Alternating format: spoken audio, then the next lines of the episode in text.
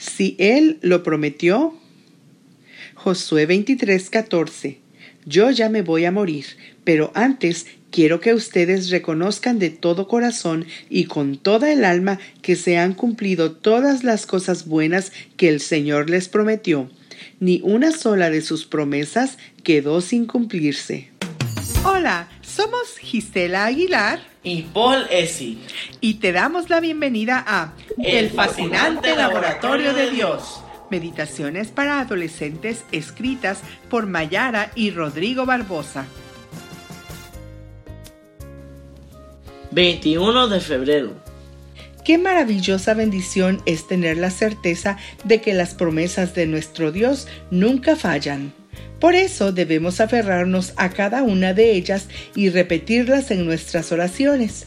De hecho, uno de los fundamentos de la oración en la Biblia es que necesitamos reclamar las promesas de Dios. Sabiendo esto, ¿qué tal si hacemos juntos una cajita de promesas? Puedes usar como modelo una caja de cartón o bien tomar una caja ya hecha. A continuación, selecciona y escribe los versículos. Recuerda escoger versículos que traigan mensajes de esperanza y consuelo, como estos.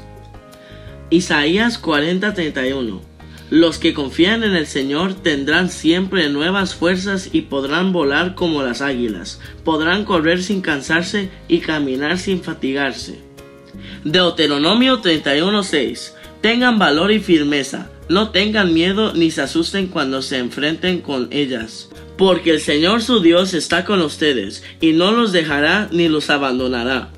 Jeremías 29:11 Yo sé los planes que tengo para ustedes, planes para su bienestar y no para su mal, a fin de darles un futuro lleno de esperanza.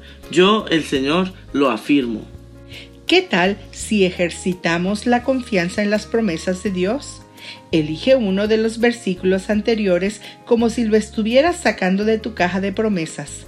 Luego ora pidiéndole a Dios que lo haga realidad en tu camino. Durante el día intenta memorizarlo y comentarlo con un amigo. Aférrate a las palabras de Josué con la certeza de que todas las promesas del Señor se cumplen.